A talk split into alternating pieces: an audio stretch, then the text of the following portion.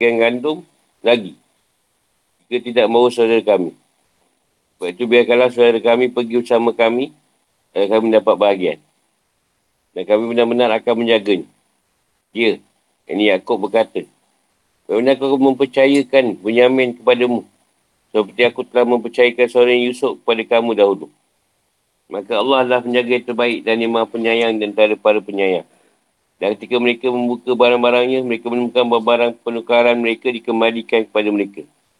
Mereka berkata, wahai ayah kami, apa lagi kita inginkan? Ini barang-barang kita dikembalikan kepada kita.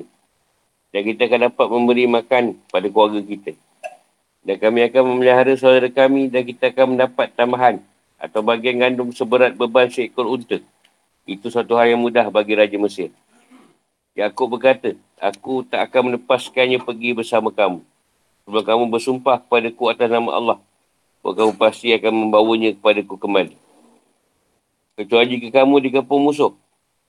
Dan mereka mengucapkan sumpah. Yaakob berkata. Allah adalah saksi terhadap apa yang kita ucapkan. Uni amin nal qaid. Setelah ini kita tak akan mendapatkan bahan makanan jika ayah tidak mengizinkan. Dia mengikut serta. Kalau yang tak ikut, Yusuf dah kata, tak boleh buat penukaran. Tak boleh beri, beli bahan makanan. Naktal. Beli bahan makanan yang kita perlukan. Innalahu lahafizun. Kami akan menjaganya dari segala yang membahayakan. Olah, Yaakob bertanya kepada anaknya. Hal amanukum alai. Illa kama amin amin tukum alal ahi. Bagaimana aku akan percayakan menjamin kepadamu. Setelah aku Kecuali setiap aku telah mempercayakan Yusuf pada kamu sebelumnya. Dan ini sebelum ni, dia dah minta Yusuf. Yusuf hilang. Ini Bunyamin pula. Inna lahu lahafizun. Kemudian kalian melakukan apa yang kalian ingin lakukan.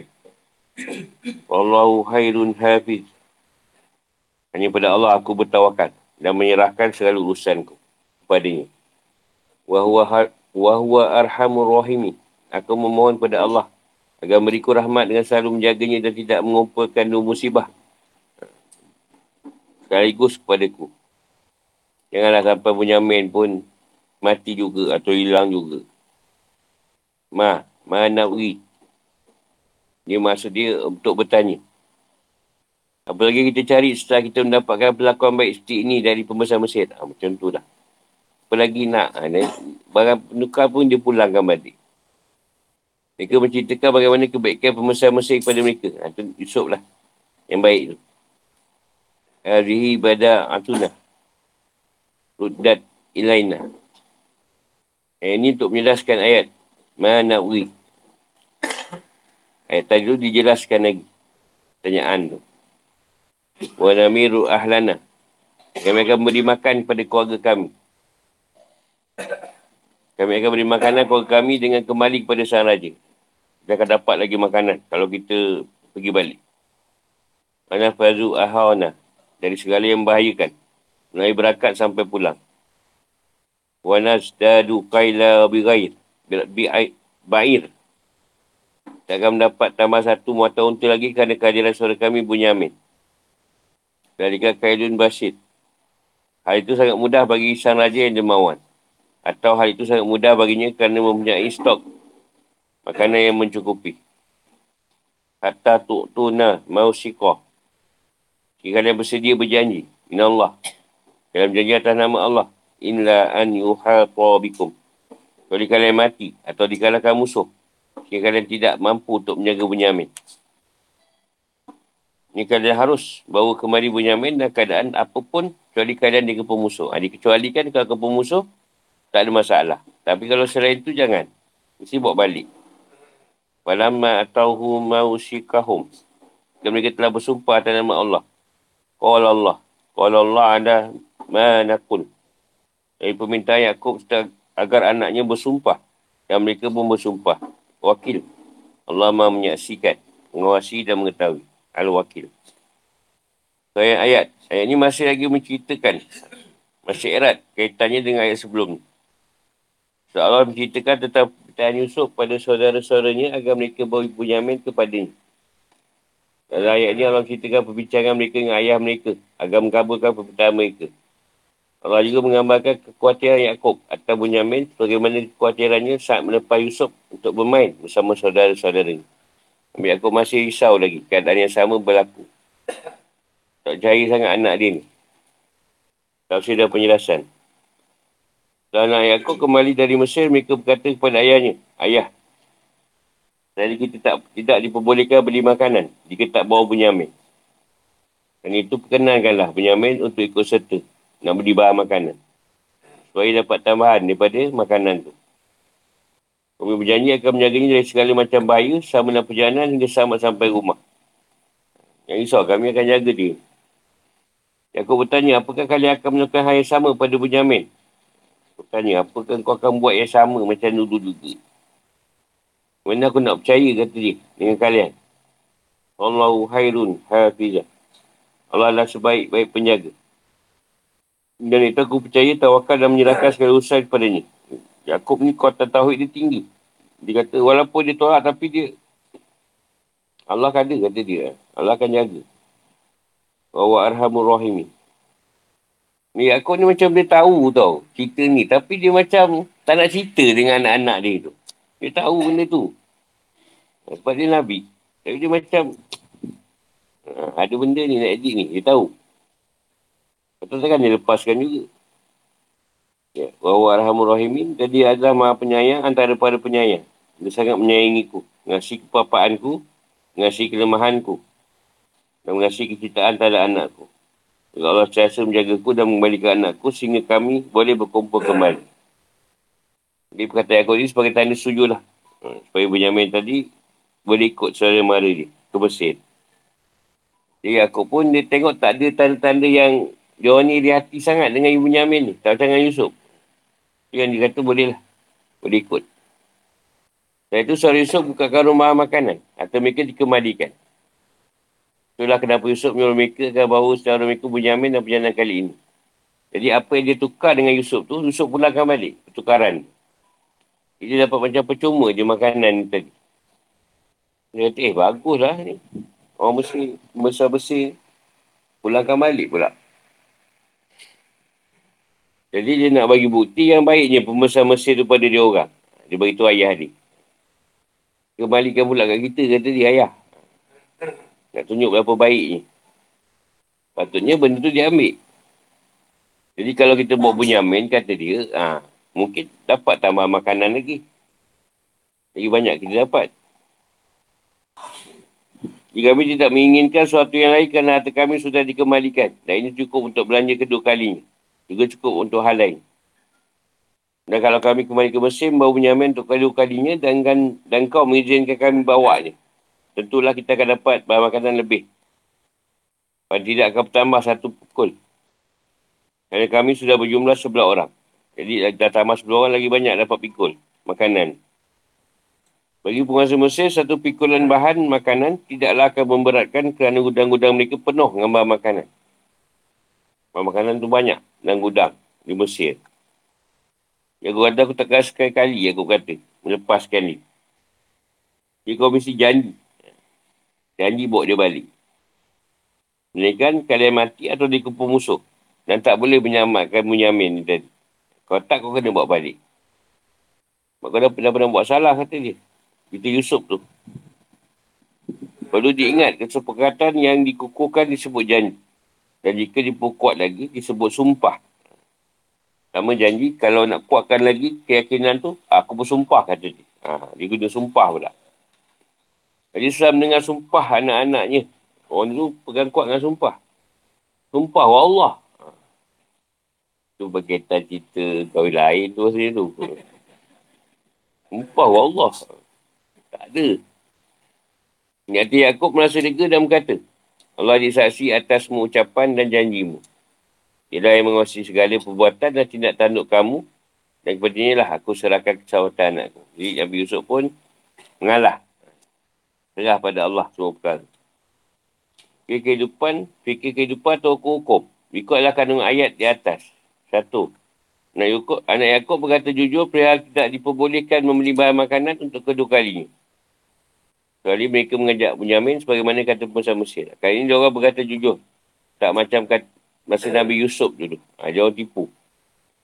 Dua, janji anak Yaakob supaya menjaga, untuk menjaga Bunyamin. Dan tak berniat untuk mengulang kejadian Yusuf kali kedua. Ketika Yusuf kecil, mereka buang. Kerana iri dan nanti berbeza dengan Bunyamin. Bunyamin dia orang tak ni. Tak kisah sangat. Dia tak jangan Yusuf.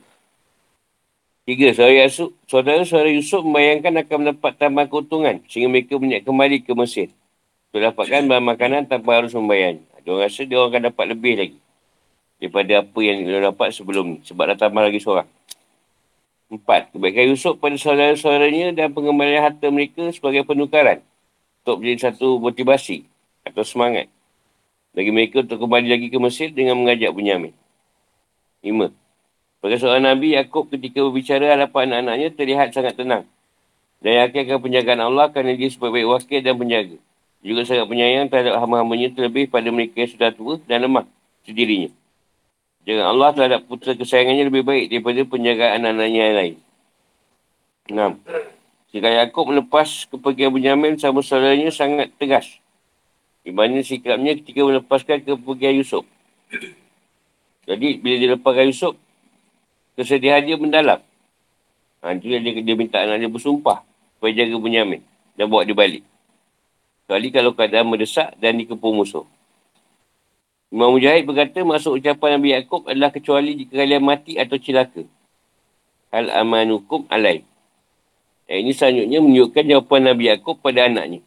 Sehingga dia mengizinkan Bunyamin pergi bersama saudara-saudaranya. Tujuh. Jadi anak Yaakob berusaha meyakinkan meyakinkan ayah dia supaya mengizinkan Bunyamin ikut bersama mereka dengan mengucapkan Ma ta'wi hadhi bida'atuna. Barang kita dikembalikan kepada kita. Dengan dengan bagi tahu barang kita pun dikembalikan. Dia tak ambil. Lain dari mendapatkan bahan makanan tanpa harus membayar keperluan untuk mencari nafkah bagi keluarga dan pertambahan bahan makanan yang akan mereka terima. Hanya mereka pun bersumpah nak jaga Bunyamin dengan baik. Dia tak ada alasan bagi Yaakob untuk tidak mengizinkan dia pergi. Lapan, firman Allah. Dan usilahu. Dan usilahu ma'akum hatta. Hatta tu'tuni mau syirqah. Ya Allah, kita tak tunni Ayat ni sebagai dalil bolehnya akad kafalah atau jaminan. Atau beban yang bersangkutan dengan barang atau benda. Dan jaminan berkaitan dengan jiwa. Ini boleh kalau tidak lapas akad untuk menanggung seseorang tu tadi. Jangan risau aku bawa dia pergi dan aku akan bawa dia balik. Ha, contohnya lah. Atau berkaitan barang. Aku pinjam barang ni dan aku akan pulang. Menjadi itu ulama membolehkan akad jaminan jika tanggungan atau beban berupa harta. Sedangkan tanggungan yang berupa hukuman atau sidangnya menurut ulama mazhab empat, mazhab empat hukumnya tak boleh. Akan tapi Masyafi'i membolehkan kafalah atau jaminan atas hukuman. Ini kazah, tuduhan. Tuduhan kita nak kena hukum, kita boleh minta tangguh dengan jaminan. Aku jamin dia takkan lari. Kalau lari, aku yang kena. Kena, kena hukum. Kerana itu memang hak manusia menurut ulama lain, jaminan dengan jiwa hukumnya tak boleh. Kerana sulit dia menghadirkan ditanggung. Setelah itu, firman Allah atau ucapan Aziz dan berkisah Yusuf AS. Dia Yusuf berkata, aku mohon perlindungan kepada Allah dari menahan seorang kepada orang yang kami temukan harta kami padanya. Jika kami buat demikian, berarti kami orang yang zalim. Jaminan tu berdasarkan jiwa tu, imam yang lain pendapat tak boleh. Masyarakat boleh, tapi kalau berdasarkan jaminan. Tapi imam lain tak berapa berpendapat. Tak boleh. Di Malaysia lah, kena tangkap, ha, jamin berapa? RM20,000. Bayar RM20,000. Kalau dia ni ada masalah, RM20,000 kira burn. Hangus. Tak dapat balik. Sebab yang kau jamin tadi lari. dapat digesan. Ada nak tanya? Uh, bagian 12. Tu taktik je. Ada nak tanya tak? Tak, tak, tak payah tanya pun tak apa. Kita tu tak payah kupah apa-apa pun. bagian 12. Wasabi aku pada anak-anaknya akan memasuki Mesir. Di pintu yang berbeza. Yaakob beritahu anak dia kena masuk ikut pintu yang lain-lain. Surah Yusuf ayat 67 hingga 68. Bismillahirrahmanirrahim. قال يا بني لا تدخلوا من أبواب وقال يا بني لا تدخلوا من باب واحد وادخلوا من أبواب متفرقة. وما أغني عنكم من الله من شيء إن الحكم إلا لله. عليه توكلت وعليه فليتوكل المتوكلون.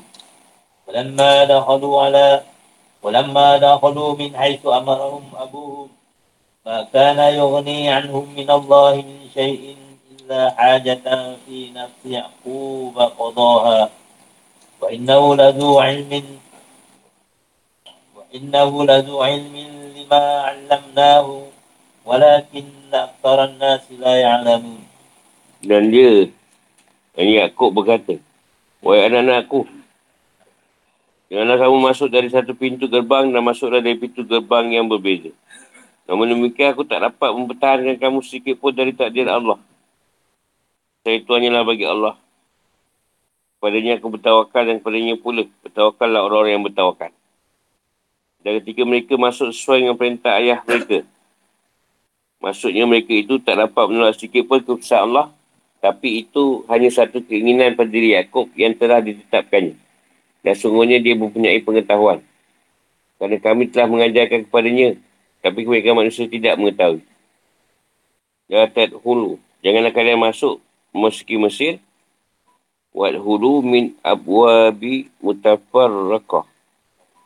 Mutafarriqah. Kerana memiliki ketampanan dan ketegahan yang terkenal di Mesir. Dengan kemuliaan dan kemuliaan hati dari Al-Aziz. Hal ini membuat Yaakob khawatir akan dirinya hasad dan dengki jika mereka masuk Mesir secara berkelompok.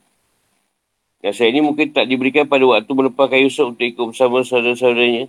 Kerana waktu itu mereka belum banyak dikenali orang. Wama uni'ankum minallahi min syait.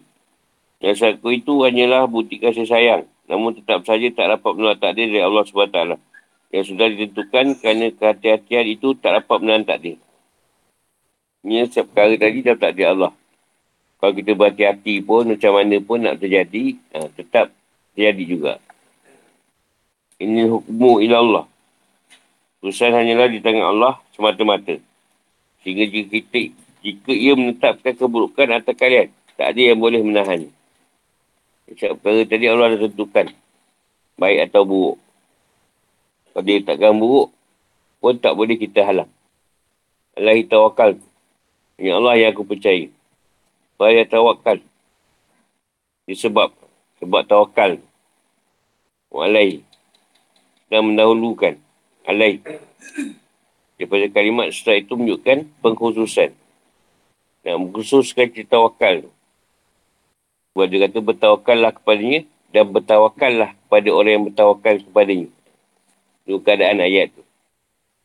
Man haisu amar amarahum ab, abu abuhum. Perintah ini untuk masuk melalui pintu gerbang yang beza-beza. Masuk ke pintu yang tidak sama. Banyak pintu masuk Mesir masa tu. Maka ana yu'ni anhum minallah. Nasihat Yaakob meskipun didengar dan diikuti tidak ada manfaatnya. Sama sekali jika Allah sudah berkendak. Dan jadilah apa yang sudah dicanakan oleh Yusuf. Iaitu menyenapkan piala raja ke dalam karung bawaan Munyamin. Nah, ini menambah satu musibah lagi bagi Yaakob. Inilah hajat. Inilah hajatun. Fi nafsi. Fi nafsi Yaakob. Wadoha. Maksud ayat tersebut adalah keinginan dari, dari diri Yaakob untuk menyayangi dan mengasihi anak-anaknya agar tidak terkena sihir. Telah diungkapkan. Yaakob risau kalau kau ada asal dengki, iri hati, sihir ke. Jadi kalau ramai-ramai tak samat. Kena semua. Kalau seorang, seorang je yang kena. Yang lain samat. Wa innahu lazu'in minima alam nah. Maksudnya dulu sihir ni uh, memang Memang dibersih lah antara yang terkenal dengan sihir. Lepas tu Yaakob risau. Masuk ayat ni keinginan Nabi Yaakob. Uh, ni wa innahu lazu in minima alam nah.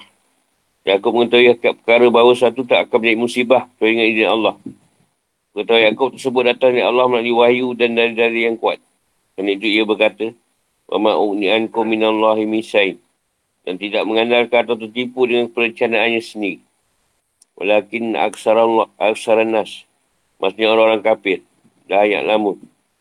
Tak tahu rasa takdir, bahawa kehati-hatian tak dapat mengubah takdir. Kerana keputusan mutlak ada di tangan Allah. Ayat menunjukkan pujian terhadap Nabi Yaakob. Tawakan Nabi Yaakob pada Allah tu kuat. Diserah eh. Berhati-hati pun kau tuan nak kenakan, kena juga kata dia. So ayat, ayat. Setelah Allah menjelaskan bahawa Yaakob rela. Dan rela melupakan penyamin dan saudaranya. Ayat ini juga Allah menentukan wasiat atau nasihat Yaakob kepada anak-anaknya ketika nak masuk Mesir. Agar masuk melalui pintu gerbang yang berbeza-beza. Hal ini lakukan Yaakob agar anak-anaknya tahu sebab besar perhatian masing-masing dari mereka terhadap Bunyamin. Atau agar tidak menimbulkan hasad dari dengki dari pihak luar sehingga menyebabkan bencana bagi mereka. Salah satu sihir lah. Jadi kalau masuk dan lain, kalau kena sihir pun seorang je. Atau kau kena belasah pun seorang kena belasah. Lain selamat. Tak usah ada penjelasan. Jadi kita anaknya bersiap, Yaakob pun bersiap pada anak dia. Jangan ikut masuk pintu yang sama. Ikut pintu yang lain-lain. Sebab anak Yaakob ni boleh kata semuanya tampan dan sempurna. Semuanya elok-elok belaka anak dia ni. Dia takut ada orang asat dengki. Dan Mak Tasir me- meletakkan cerita supaya mereka tak terkena asat. Kerana asat itu dapat menimbulkan bayi atas izin Allah. Asut itu asut. Sepertinya aku berkata sebagai turkan dalam Al-Quran. Wa ma'ukni ankum minallah min syai'in agar agar atau agar mereka tahu bagaimana penerimaan Al-Hadis pada mereka dan pada Bunyamin. Al-Hadis tu Yusuf lah. Umar Umni. Dan sahaja ini tak dapat menolak usaha dari Allah SWT. Yang sudah ditentukan untuk kalian. Kalian berhati-hati pun tak boleh menahan takdir. Dan jika Allah sudah berkendak. Kita satu, satu seorang pun yang boleh mencegahnya. Namun demikian, kita tetap diperintahkan untuk berhati-hati dan bertindak sebagai firman Allah. Dan bersiap siagalah kamu Anisa 102. Pada masa menerima takdir, kita pun kena berhati-hati juga. Kalau tahu benda tempat tu bahaya, kau pergi juga. Ha. Mana kena? Kau tak berhati-hati lah tu. Artinya kita disuruh untuk mengikuti hukum. Sebab akibat yang memang secara hakikat, yang tak mempunyai pengaruh apa-apa kecuali dengan izin Allah. Lari dari takdir dan kembali kepada Allah. Bukan menolak atau melawan takdir. Kerana secara hakikat, manusia sama sekali tak memiliki kekuatan. Jika Allah menentukan keburukan atas kalian, nasi aku ini tak berguna sama sekali. Manusia hanya boleh berusaha dan merencana. Namun keputusan tetap di tangan Allah. Dan itu kepadanya lah aku bertawakal dan menyerahkan segala urusan. Dan kepadanya lah semua orang bertawakal dan berserah diri. Bukan pada diri sendiri ataupun pada orang lain. Jadi putera-putera Nabi aku masuki Mesir yang mempunyai empat pintu. Sesuai dengan perintah beliau, masukinya dari pintu gerbang yang berbeza. Cara ini mereka lakukan, saya mereka lakukan itu tak dapat melepaskan mereka sikit pun dari kepastian Allah. Sehingga walaupun sudah disiasat, tetap saja keburukan menimpa mereka. Penyamin yang harus menerima hukum kerana di dalam bawa barang bawaannya terdapat piala raja. Yaakob dia tak piala. Raja punya bekal minuman tak siap. Dalam ni. Dalam dia orang punya barang pertukaran. Ya, akibat peristiwa ini, Yaakob sangat bersedih. Akan tapi hanya satu keinginan pada Yaakob yang telah ditetapkannya. Maksudnya ungkapan isi hati Yaakob berupa kasih sayang pada anak-anaknya yang diungkapkan dengan nasihat dan wasiat. Meskipun ia tahu dari wahyu Allah. Bahawa kehati-hatian tidak dapat menahan takdirnya. Kata dan Saudi berkata ungkapan ini bukan puja Allah untuk Yaakob. Akan tapi kaum, kaum kafir dan musyrik tidak mengetahui apa yang diketahui Nabi Yaakob. Atau mereka tak tahu bahawa Yaakob mempunyai pengetahuan dan ilmu. Kerana mereka tak tahu bagaimana Allah memberikan tunjuk berupa ilmu pada para kekasihnya yang bermanfaat di dunia dan di akhirat. Antara ilmu tersebut adalah menerima hukum kausalitas dan menyerahkan hasil hanya kepada Allah. Tahu apa? Perkara yang Allah takkan, tak dikira pada kita tu tadi. Atau usaha yang kita buat. Kita usaha, apa hasilnya serah pada Allah. Jika kehidupan atau hukum-hukum. Di atas tunjukkan hal berikut. Satu. Coba Yaakob pada anak-anaknya. Ya tadhulu min bab wahid. Untuk para ahli tafsir. Merupakan dari penjagaan dari asud atau asad. Secara zahir dan nyata. Namun penentu akhir secara hakikat adalah Allah. Dan asad adalah hanya sekadar sebab. Dan sebuah hadis diwakilkan oleh Imam Ahmad adalah dengan sanad yang sahih Rasulullah SAW bersabda. Asud itu itu nyata. Maksudnya asud itu memiliki tampak nyata bagi manusia. Mana sapi bahkan mengatakan. Asud itu akan masukkan seorang ke dalam kubur. Dan masukkan seekor unta ke dalam berjana. Rasulullah SAW juga selalu mohon dalam doanya. Aku berlindung dengan kalimah-kalimah Allah yang sempurna dari setiap godaan syaitan. Haiwan berbisa. Dan dari setiap mata yang jahat. Jahat itu penyakit Ain. Penyakit asad. Rasulullah SAW juga melindungi Hasan dan Husin dengan doa. Aku melindungi kalian berdua dengan kalimah Allah yang sempurna. Dari setiap godaan syaitan, hewan berbisa dan dari setiap mata yang jahat. Kau juga bersabda seperti inilah dahulu Nabi Ibrahim melindungi Ismail dan Isa. Ubadah bin Samit berkata, pada suatu hari siang, saya menghadap Rasulullah SAW. Dan waktu itu beliau nampak sedang kesakitan. Menjelang petang, saya menghadap lagi. Dan beliau sudah sembuh. Dia bersabda. Jadi Malaikat Jibril datang kepada ku dan berkata, sebagaimana diwakilkan oleh Aisyah dan Ubadah. Dengan nama Allah aku muliahmu dari segala sesuatu yang mengganggu. Dari kejahatan setiap jiwa atau mata yang dendam. Semoga Allah menyembuhkanmu dengan nama Allah aku muliahmu. Jibril yang ru'yah Rasulullah. Dia sakit. Di petang dah baik pula. Bagi setiap musim, jika melihat sesuatu yang mengagumkan, yang anjurkan untuk berdoakan keberkatan. Kerana berkah dapat menghilangkan bencana. Rasulullah SAW bersabda pada Amir, doalah untuk keberkatan. Ini menunjukkan bahawa asal wasat tidak akan berbahaya jika dibacakan doa keberkatan. Doa keberkatan tersebut berbunyi, Tabarakallah wasan.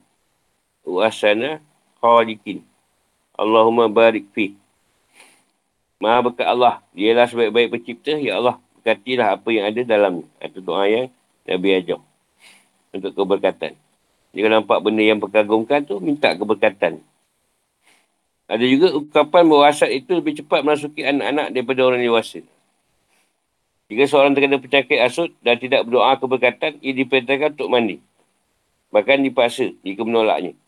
Kerana perintah di sini makna wajib. Rasulullah SAW dan hadis siwakkan oleh Abu Umamah. Juga memerintahkan mandi bagi orang yang memiliki penyakit asad, asad dan ru'yah. Dan untuk orang yang dihasudi. Dianjurkan juga bagi orang yang berpenyakit asud untuk tidak banyak bergaul dengan masyarakat. Agar tinggal dari bahaya yang ditimbulkannya. Dia boleh menetapkan bahaya pada orang lain. Sebab dia kau pandang orang je, orang tu mesti kena.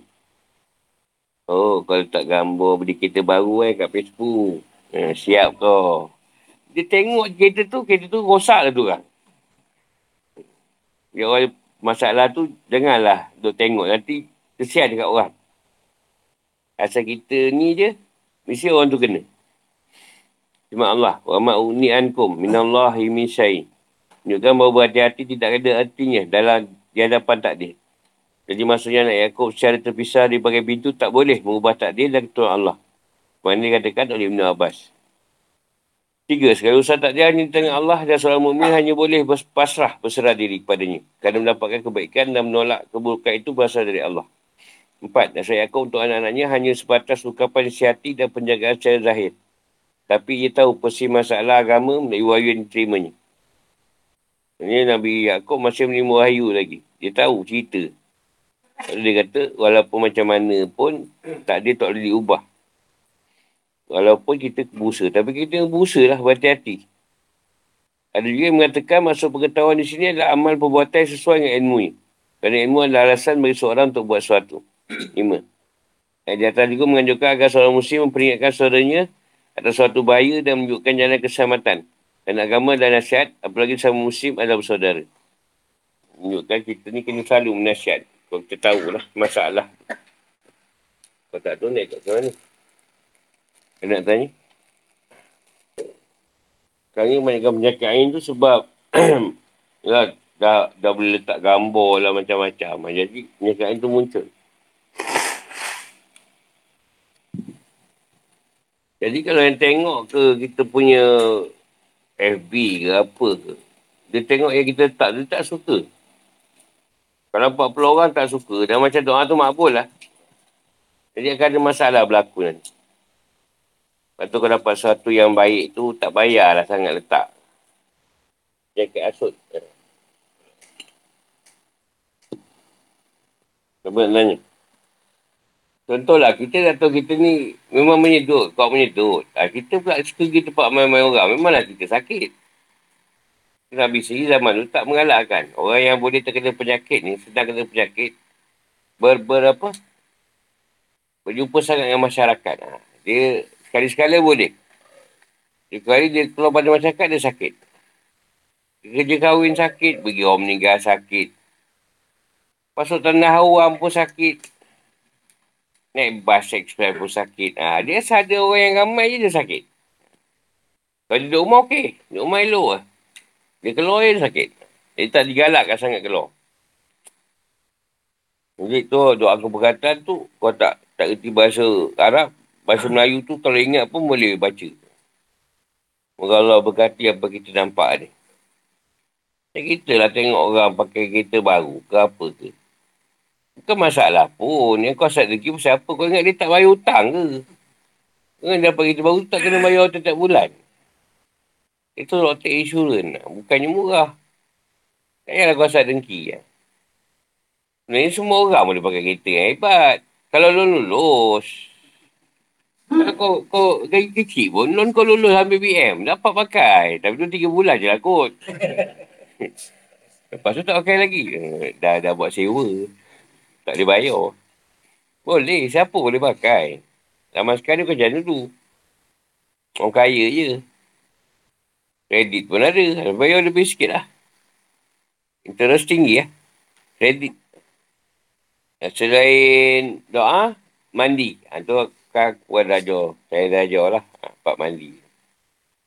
Kalau terkena, mandi. Rasulullah pun menganjurkan orang penyakit kena penyakit macam ni jangan bergaul sangat dengan orang ramai. Supaya dia menimbulkan bahaya. Yang pertama, orang yang terkena penyakit atau kita panggil orang di keluar masyarakat dia akan sakit. Gimana dia sakit? Pergi apa sakit? Ha, itu yang pertama. Yang kedua ni, dia kau pandang orang, orang boleh kena bencana. Kita tengok orang, dia kau tengok Facebook orang, mesti orang tu kena lepas tu. Apa dia tak suka akan keluar pada orang yang dia tengok tadi. Soalan macam sihir. Tapi bukan sihir. Dia penyakit ain dipanggil. Dia sebab pandangan tadi. Ha, ni pun tak digalakkan tengok-tengok lah Facebook ke apa. Sebab kau tengok kan Facebook orang tu niaga elok-elok. Kau tengok terus je tak, tak laku niaga dia. Kau pula tengok, tengok. Hmm. Bukannya kau ni apa pun tengok lah. Tapi sebab kau tengok tadi, jatuh perniagaan ni. Jadi kau dah tengok tiga empat kali, orang boleh dapat buruk dengan sebab pandangan kau, janganlah tengok benda-benda tu. Contoh dulu, ha, ramai sangat minat nirvana ni. Sampai ke Ruben kan bunuh diri. Sebab ramai sangat peminat dia. Kan? Sebab dia kan air juga tu. Penyanyi Linkin Park pun sama bunuh diri juga. Ha, tu penyakit air. Bahaya penyakit ni. Yang tanya. Ruya tu tahu makna dia Ruya tu jampi. Ha, kau baca lah jampi apa. Kau tahu ayat apa. Fatihah. Ha, Ruya. Boleh Ruya. Ruya ni apa je yang kau baca sebagai untuk merawat. Ruya lah tu. Oh, kalau dulu guna pantun pun orang Ruya. Ah, ha, mantra lu. Mantra dah panggil jin apa tiba-tiba berkat Rasulullah. Eh, belakang, belakang tu bagus. Bekat Rasulullah. Ha, ada, ada bekat Rasulullah je. Saya jumpa bekat Rasulullah. Ada bekat dari Allah. Tapi yang bagi tu ini kau nak ngurak perempuan. Eh, ngurak perempuan tapi bawahnya bekat la ilaha illallah. Dia tak kena ni. Jadi dulu kau jumpa orang balik-balik ilmu macam tu. Dia ajar. Ha, panggil jin daripada apa? Hutan lah, apalah datang. Tapi ujung, bekat la ilaha illallah. Eh, betul, macam macam betul ke? Kita yang ambil yang hujung. Oh, dah betul ni, betul. Sebab dia la Allah, kita pun je tahu. Bahasa Jawa ke dah? Ha, Mudin tahu lah, Mudin mahir tu. Dia jadi tak jadi ni berdasarkan keyakinan kita. Yang tak jadi tu satu. Kita was-was. Contoh kau ru'yah, kau was-was. Jadi ke tak ayat ni? Memang tak jadi. Kau baca je lah. Ni kau cakap nak test lah. Memang tak jadi. Test. Nama pun test. Hmm. Baca je. Baik-baik tak baik dah. Kau tahu sekali lah. Sekali tu letak pada diri dia. Oh tak, tak yalah. Saya baca tujuh. Oh iya kan tujuh pula, tujuh kali. Tak jalan. Ha, ambil ambil tujuh makam, tak jalan. Tujuh nafsu tambah. Empat belah kali. Tak jalan juga. Kau ambil sifat dua puluh. Ha, dua puluh kali. Tak jalan juga. Ambil dua puluh satu. Sifat arusuan tambah. Tak jalan juga. Ambil lima puluh sifat. Lima puluh bantai. Jalanlah. Ha, jalan pula. Ha. Maksudnya, kita kena cari lah cara ru'yah tu macam mana. Ini kau baca sekali tak edit. Menipu pula guru hari tu bagi. Aku pula yang kena. Berang aja. Kau yang tak yakin, aku yang kena. Yang tak jadi tu sebab ada syak zona waham. Kita baca satu ru'yah. Pertama kena yakin dengan kalam Allah. Itu ayat Allah kan dan Quran. Lepas tu kau dah yakin, buat ke, baik tak baik, itu usaha Allah lah. Kau baca je lah. Kau baca lah ke air ke. Ha. Lepas tu janganlah. Satu cara je, cuba cara lain macam suruh hati. Suruh mandi. Ha, kau balik je, daripada pergi pasar, balik mandi. Kau balik kerja kahwin, mandi. Balik kubur, mandi. Ha. Jadi kemungkinan dengan mandi tadi, mengeluarkan benda yang dia ambil tadi. Satu lagi Rasulullah sebut dalam mandi ni, dikiaskan dengan solat. Kalau ibarat kata kau mandi lima kali sehari kat sungai, bersih tak badan kau? Ha, itulah solat. Ha, solat pun boleh mengeluarkan benda-benda ni. Jadi ruyah tak kisahlah nak percaya apa. Fatihah boleh. Yang ada hadis Fatihah. Kau kena gangguan, sahabat baca Fatihah. Rasulullah tanya kau baca apa? Jampi apa? Ruyah apa? Fatihah. Habis dia baik tak? Baik. Ha. Boleh guna tak? Boleh. Boleh kata boleh guna. Kenapa kota fatihah je dah cukup? Sebab kota fatihah tu terimpun. 6,000 lebih, 6,600 lebih ayat Quran ni terimpun pada Al-Fatihah. Ha, itu dipanggil umur kitab. Jadi, bila baca fatihah, dah terimpun seluruh ayat Quran tu dalam Al-Fatihah tu. Tapi kau belajar, kau baca fatihah tu, macam senang sangat fatihah ni. Nak baca ayat lain susah sikit. Orang dengar pun kagum sikit kan. Jadi kau tak baca fatihah. Baca fatihah tu lah. Baca fatihah tu, baca ayat yang lain. Fatihah tu banyak. Dia boleh sampai 50. Ambil lah kau nak ambil 99 lah. Ikut nama pun boleh. Sanggup tak sanggup bila kau nak baca fatihah tu. Ustaz lamanya dah, dah dekat 3 jam Ustaz. Sabar pun habis lagi. Ni boleh 89 lah. Baca lah pelan-pelan. Bismillahirrahmanirrahim. Oh memang Rasanya lama kau suruh sembilan kali tu. Kau baca siapkan tajuk. Alhamdulillah. Oh, sebab sembilan baca macam tu. Amin banyak. Amin. Macam baca semayang pula. Lepas tu baca pula gua Allah wahad. Eh, silap. Silap. Dah terbiasa kan. Macam solat. Jadi kalau fatihah tu sebenarnya pada walat tu, walat doa tu, tarik sakit tu. Walat doa, tarik, alin tu lepaskan yang baik pada dia. Tapi, aku ni bukanlah tak bagi benda tu. Tapi, ada masalah sikit. Sebab ada seorang yang dibacakan tadi, dia sonok rasa ditarik sakit tadi. Sampai dia rasa nikmat. Dia lepas dia buatkan tu, dia terus balik pula. Jadi, Uh, tengok-tengok keadaan lah kau nak guna. uh. Yelah, apa pun tak ada ketentuan Allah. Itu semua sebab saja. Dia berasa nikmat dengan membaca walak doa tu, doa tu dia rasa ikut nikmat dia rasa. Sampai dia ikut sekali keadaan tu. Jadi yang baik tu tak turun bawah balik. Naik atas terus. Ha, dia balik lah. Kembali ke rahmatullah lah. Dia dah cuba kalau rasa nak nak tengok kita nikmat dia tu, Ha, tapi jangan, tapi takut tak balik. Sebab sedap sangat. Dia yang tu macam, macam biasa je.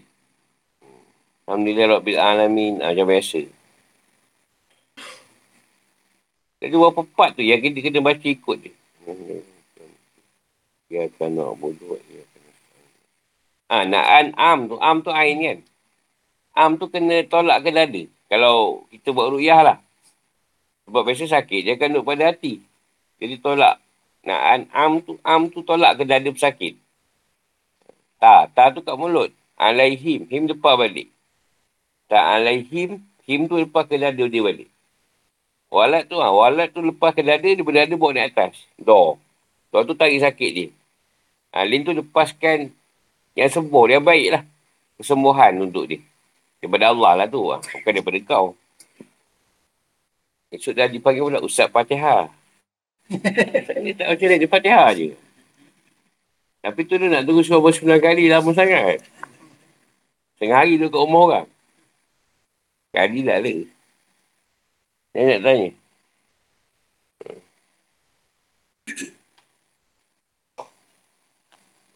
Apa cara mengatasi penyakit ain tadi? Apa cara dia? Sekarang ni memang ni yang, yang paling banyak sekarang. Kita tengok je orang tu kena COVID. Dah kita, kita sekali COVID. Tengok je dia. Amak kena COVID. Esok cek kita positif. Ha, tu penyakit ain. Tengok je. Dia boleh datang kat kita sakit. Uh.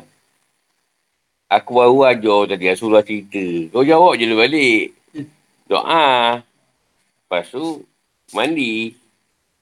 Ataupun saya tu solat. Bukan tak ke pandangan. Itu pada satu keadaan yang lain. Kalau kau jalan tunduk ke bawah je, habis semua kau langau. Kau kereta tunduk ke pandangan kan? Tengok meter tu. Habis semua kau langau. Ah, contoh orang pakai seksi. Kau tengok sekali lama sikit dah lah. Tak payah 8 kali tengok. Oh, lama sikit. Betul betul tu. Putih padi. Ha, dah lah.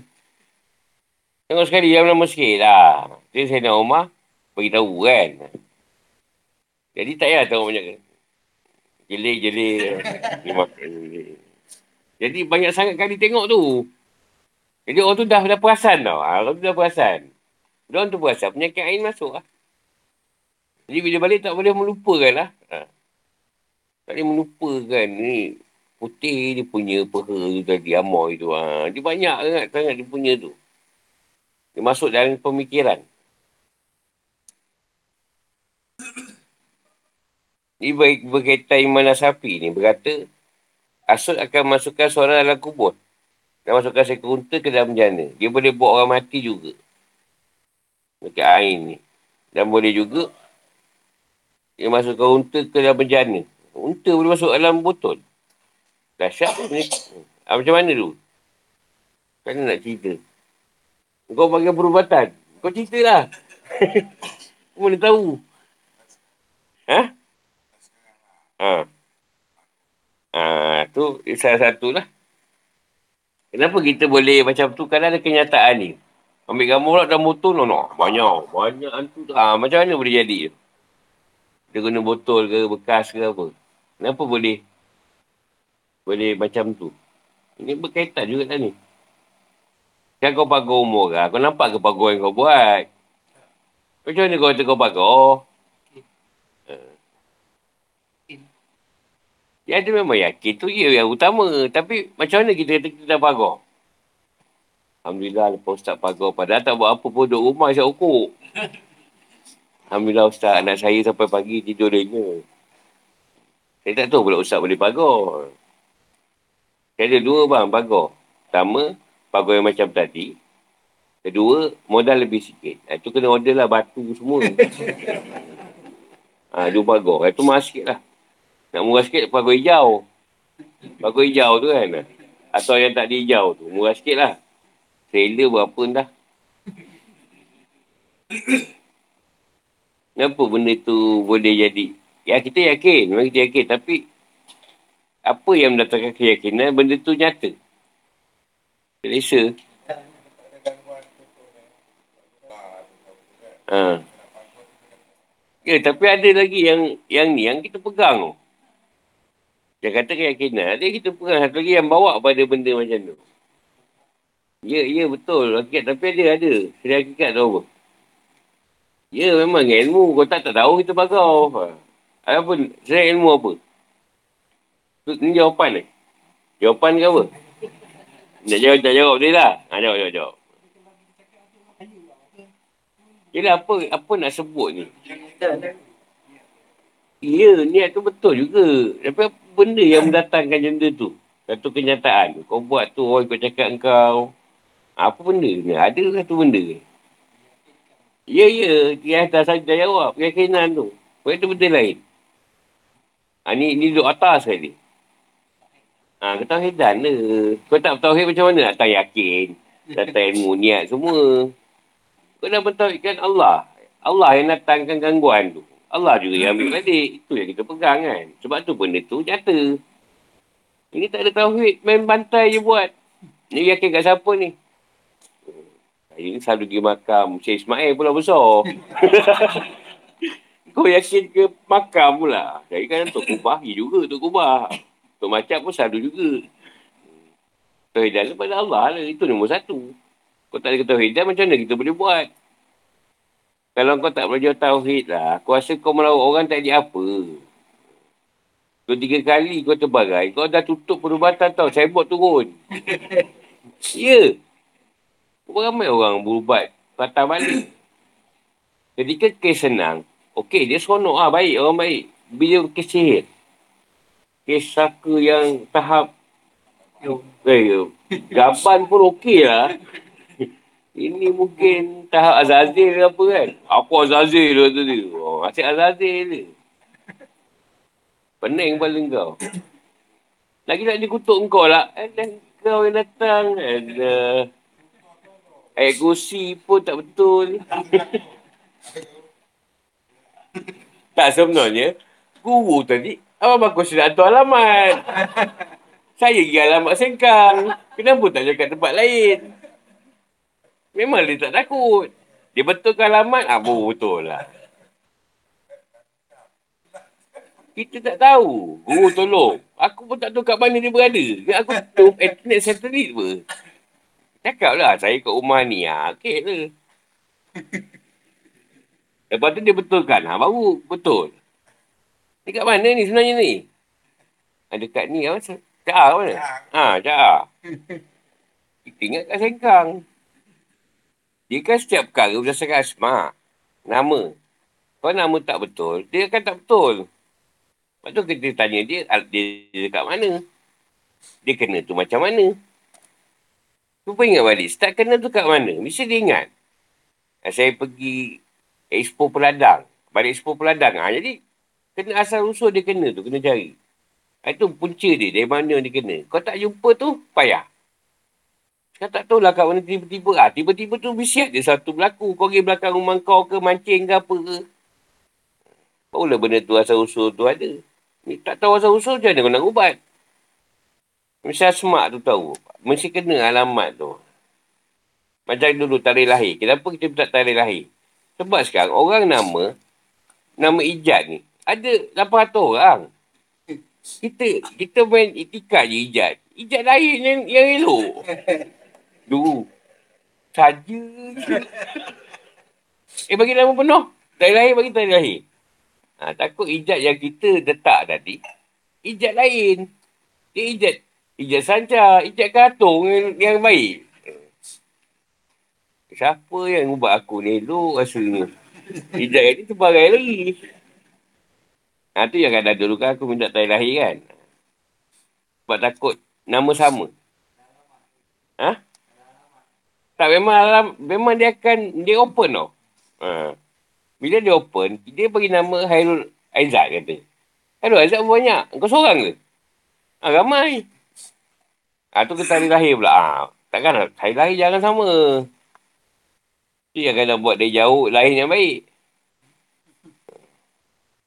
Yelah contoh, kau, kau orang tak ada kau nak pagar. Engkau tahu dia tak ada duit. Engkau minta je lah alamat. Doa je lah kat Allah. Ya Allah, pagarkanlah rumah dia ni. Selamatkanlah dia, dia apa. Dah lah. Orang dah pagar dah lah. Dah doa tu pagar lah tu.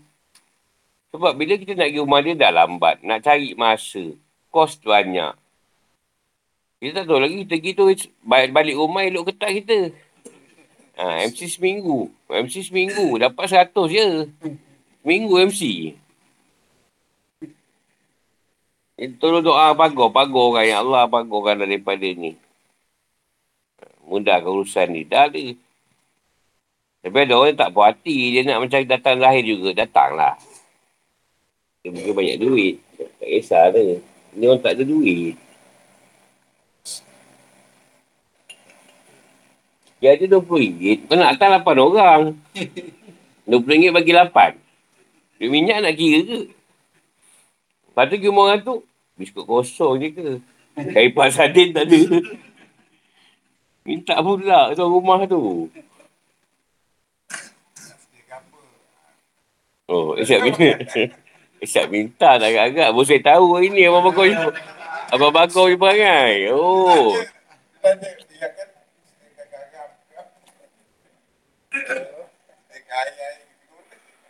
Tak minta mi goreng. Makan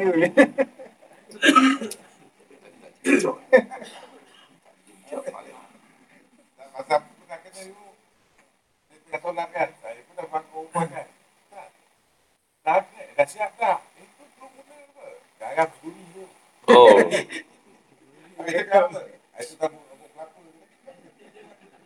Sebenarnya banyak orang tak tahu. Bila garam dengan lada hitam, garam tak tak ada masalah.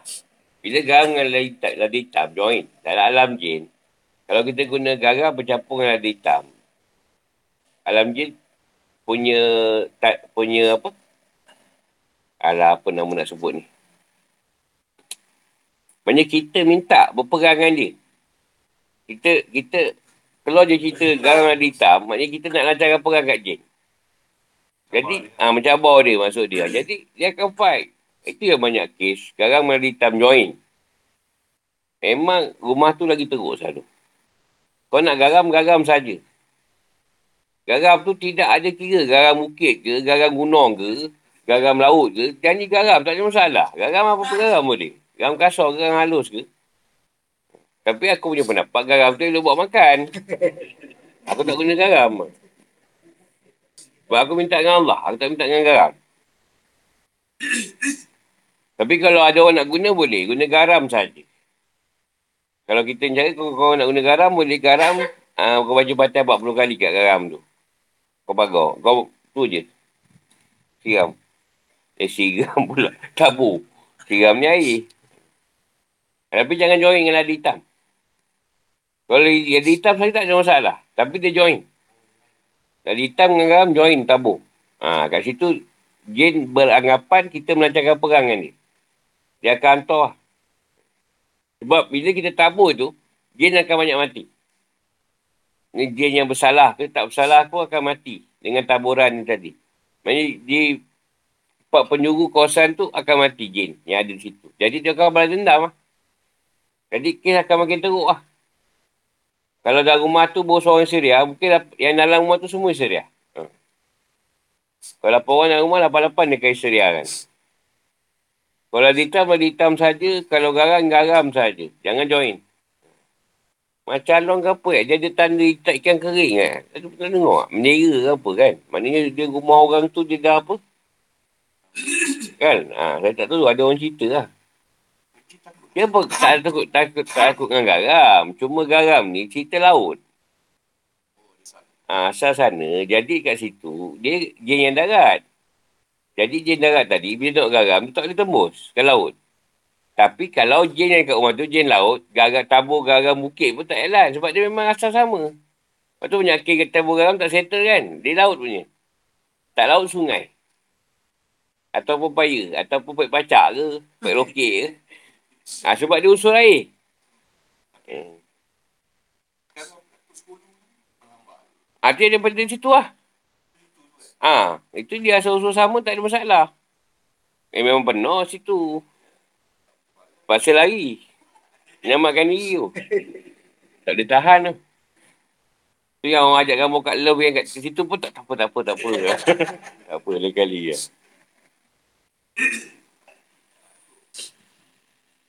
Panggil lautan garam kan. Ha. Kat Turki. Sampai lupa ikan pun tak ada hidup kat situ. Garam semata-mata. Tak, dekat Turki satu dok garam. Apa dia panggil?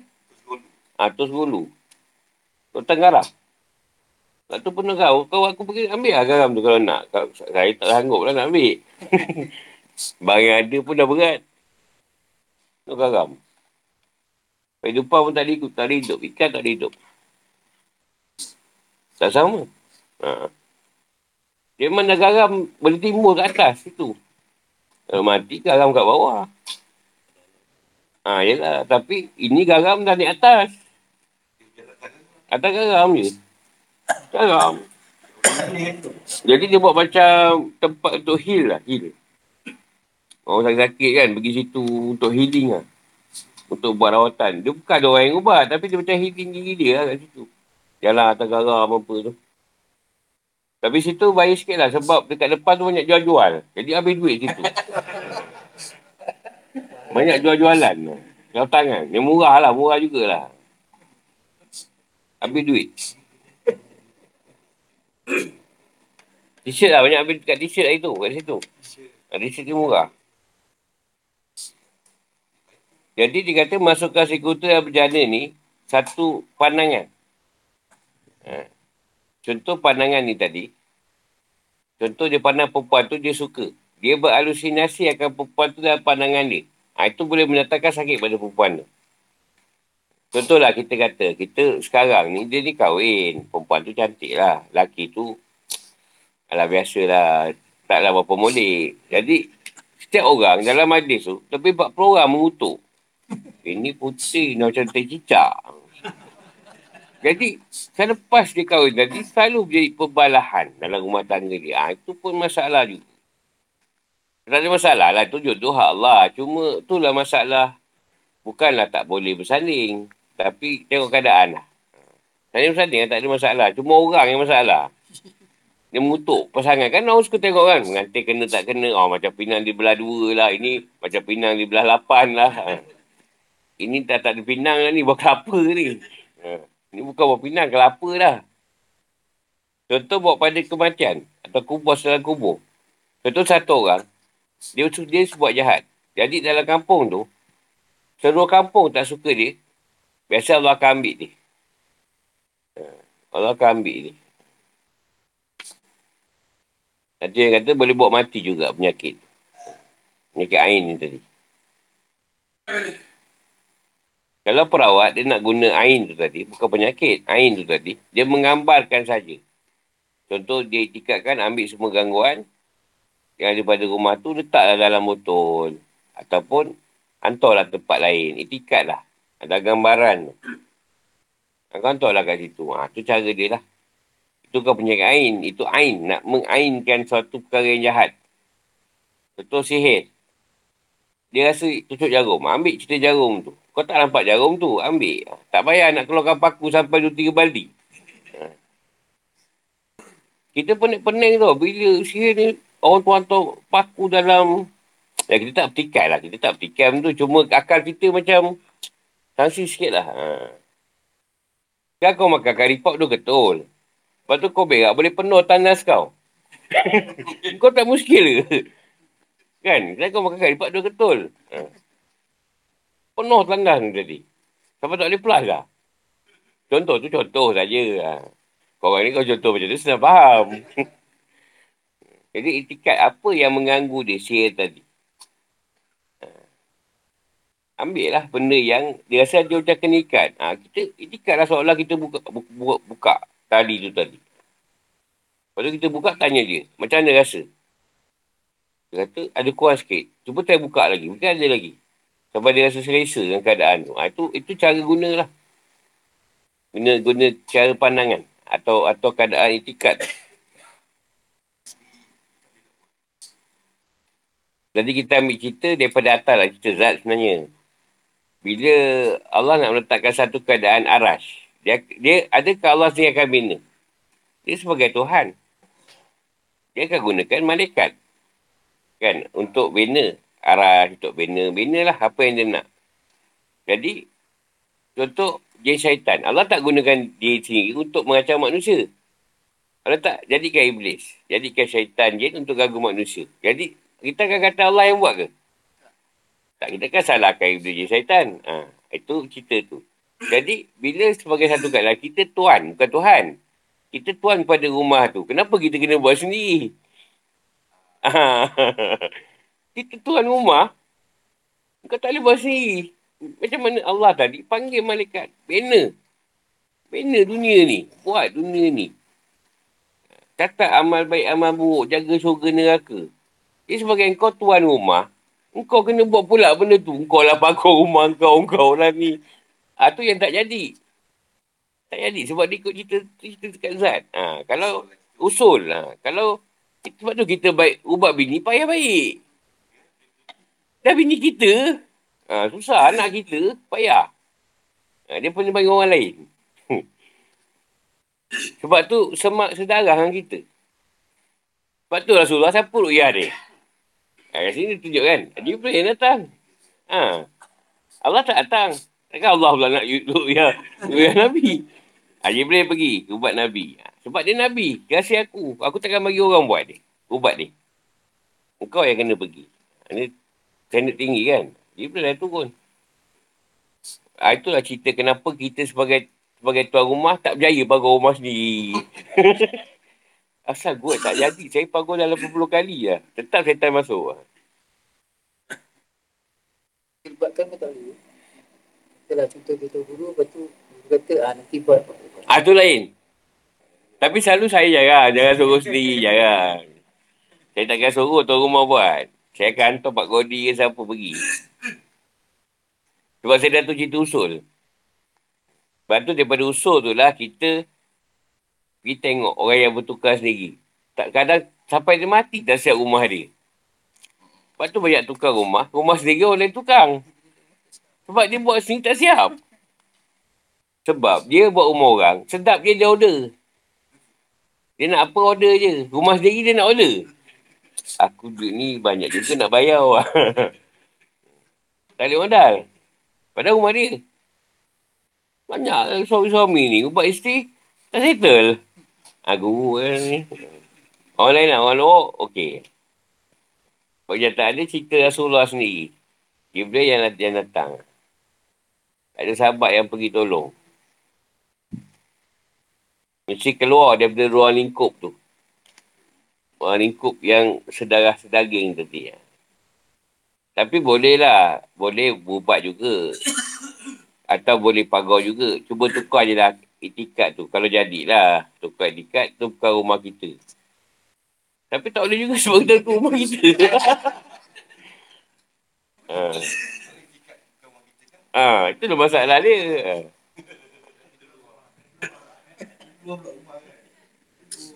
Nak apa dia dulu? Abang pun tak itikat lah. Yang tu bukan rumah abang lagi. Paksalah abang tidur kat tepi tandas ni. Kat luar. Ha, kalau ada soalan dia simpan dulu. Sampai situ. Dalam sambung ni dia mas. Assalamualaikum warahmatullahi wabarakatuh.